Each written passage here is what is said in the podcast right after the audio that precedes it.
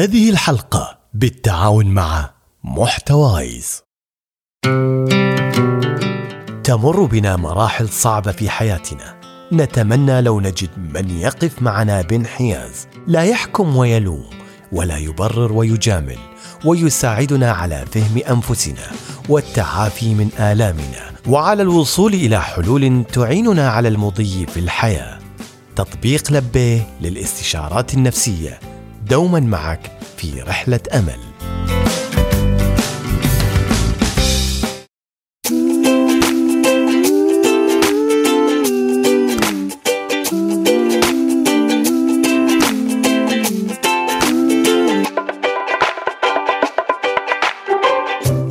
السلام عليكم. معاكم جخة يعطيكم العافية وأتمنى للجميع يوم جميل ولطيف وخفيف وظريف على قلوبكم. مني لكم رسالة. في هذا الصباح الجميل مع هذا البودكاست الأجمل. لا تنتظروا الوقت المناسب لتحققوا أحلامكم وشغفكم. ولكن سخروا جميع الظروف لتحققوا هذا الشغف الآن لأن الآن هو الوقت المناسب. وأكيد أكيد أجمل بداية.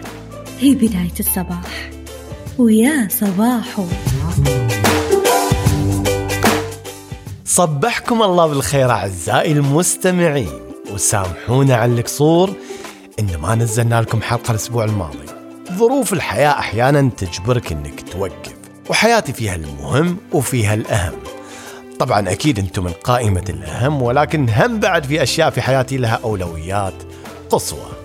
لكن أدري أنكم طيبين وحبوبين وبتسامحوني وتدعوا لي بأن الله يوفقني ويفتح لي أبواب النجاح والرزق عشان استمر معاكم واعطيكم هالطاقة الإيجابية اللي تعودتوا عليها.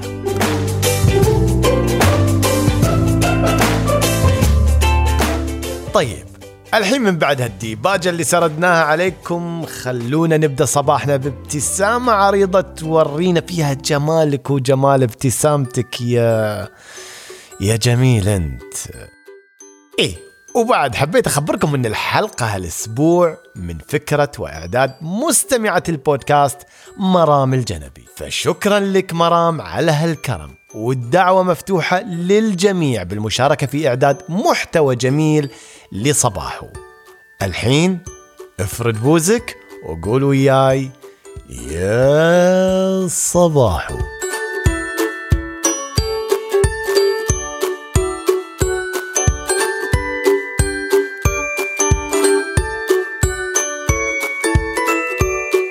تخيل معاي زميلك اللي في الدوام وعشت معاه سنين وانتوا تشتغلون على مشاريع نجحت المزح والضحك والتعاون سمة من سماتكم تطلعون أحيانا مع بعض وتتمشون على البحر ولا في البر وتروحون النادي سوا وحياتكم ولا أحلى فجأة الرجل الله وفقه وجاته ترقية وصار رئيسك وفجأة ها؟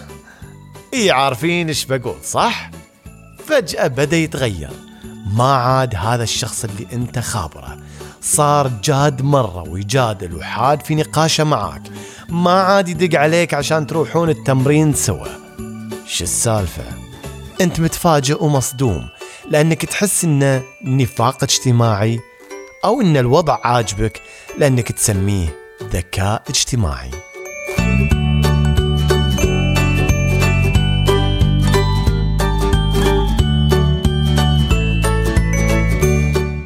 إحنا ننولد في هذه الحياة بوجه يعكس أحاسيسنا الصادقة كلماتنا وإحنا صغار تكون صريحة وأحيانا قوية ومباشرة للآخرين. وأكيد إنكم تلاحظوا هالشي في الأطفال الصغار مرة. اللي في قلبه على لسانه. ما يعرف إن هذا ممكن يحرج اللي قدامه أو يجرحه. أهلنا كونوا فكرة في راسنا بأن الصدق منجاه والكذب حبل قصير. ونعيش على هالمبدأ الجميل في هالعالم. إلى أن يجي اليوم اللي نروح فيه المدرسة.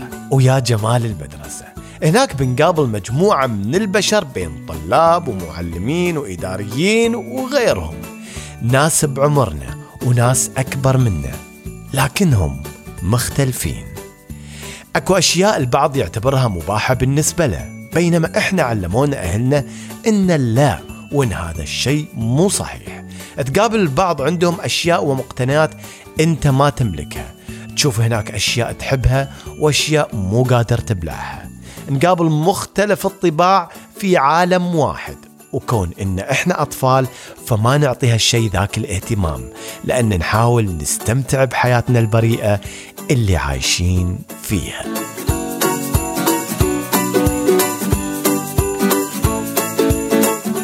وتمضي الأيام ونكبر وننتقل للمرحلة المتوسطة.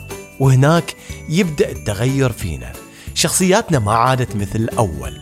الأولاد صاروا أكثر ميل لإبراز شخصياتهم. فتلاقي بعضهم يكون عدائي والبعض الآخر يحاول يثبت ذكائه. وهم بعد البنات. يبدأوا بسالفة وضع المكياج والكلام عن مغامراتهم الرومانسية وقصصهم الغرامية ويسولفون عن المكياج والتوتوريال والمشهورة الفلانية ولبسها وغيرها. وأكو صنف سواء من البنات أو الأولاد اللي تحس إنهم ما تغيروا مع تغير الوقت.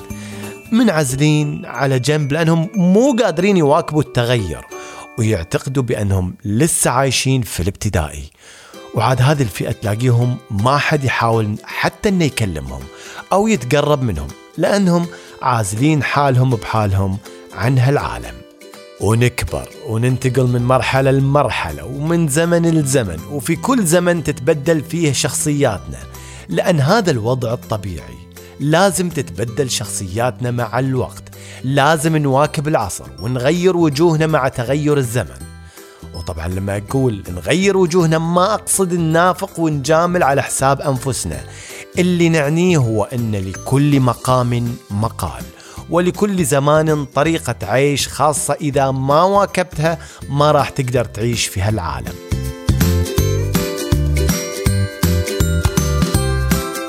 شغلة أخرى لازم ننتبه لها إن الناس مو وجه واحد. الناس مختلفة في هالعالم أطباعها مختلفة.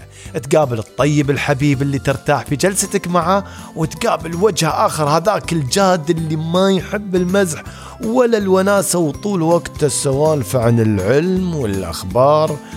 وتقابل هذا الشخص الاجتماعي اللي إذا تكلم تحس إنه يلفت الانتباه بطريقة كلامه. وتلاقي الشخص اللئيم اللي يضرك بأفعاله وأقواله وما تسلم من لسانه.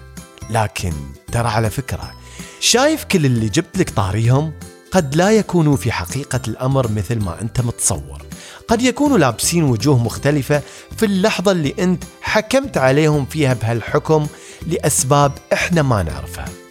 ترى حتى أنت ممكن إنك تتغير أكثر من مرة على حسب الموقف والمكان والوقت.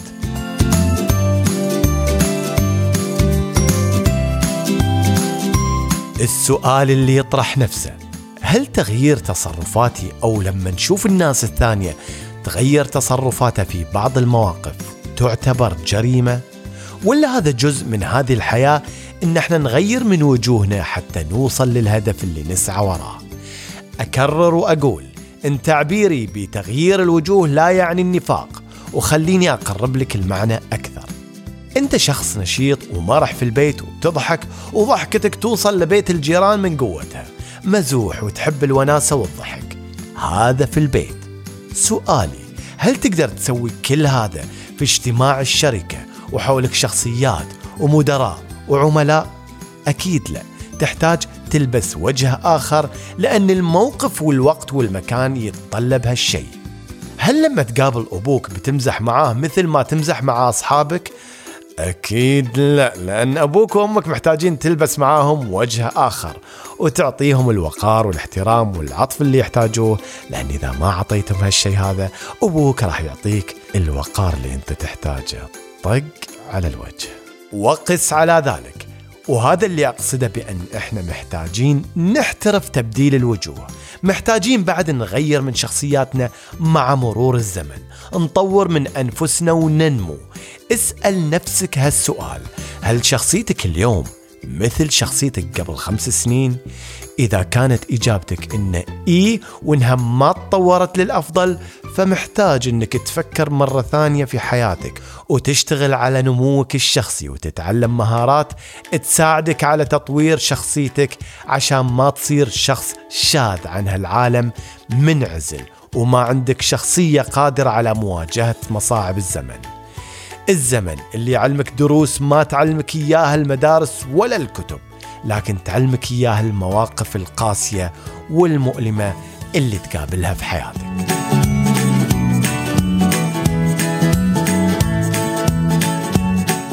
الجزء الصعب في موضوع تبديل الوجوه هو إنك تحافظ على نفسك وأحلامك أثناء تغير اللي حواليك.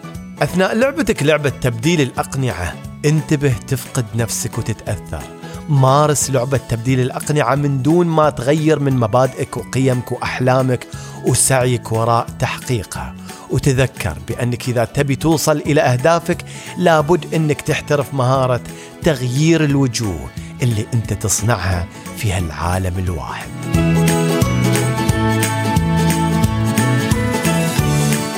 تعال نرجع لخوينا اللي صار ريس وما قده قد وما عاد هذاك الشخص اللي نعرفه واسأل نفسك سؤال.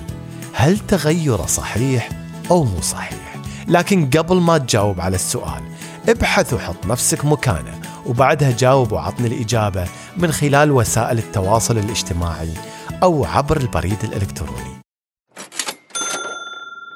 هذا خالد قاعد يحاسب على مقاضي الجامعة من سناكات صحية وغيره ولأن معاه بطاقة ثماري تسوق وكسب نقاط ووفر أكثر.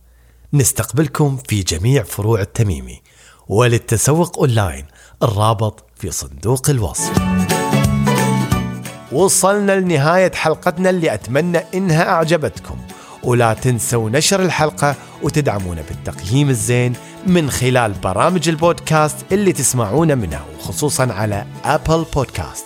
وراح نناقش هالموضوع على سناب البودكاست اللي خليت لكم رابطة في الوصف تحت وهو صباحو underscore PC S A B A H double O underscore PC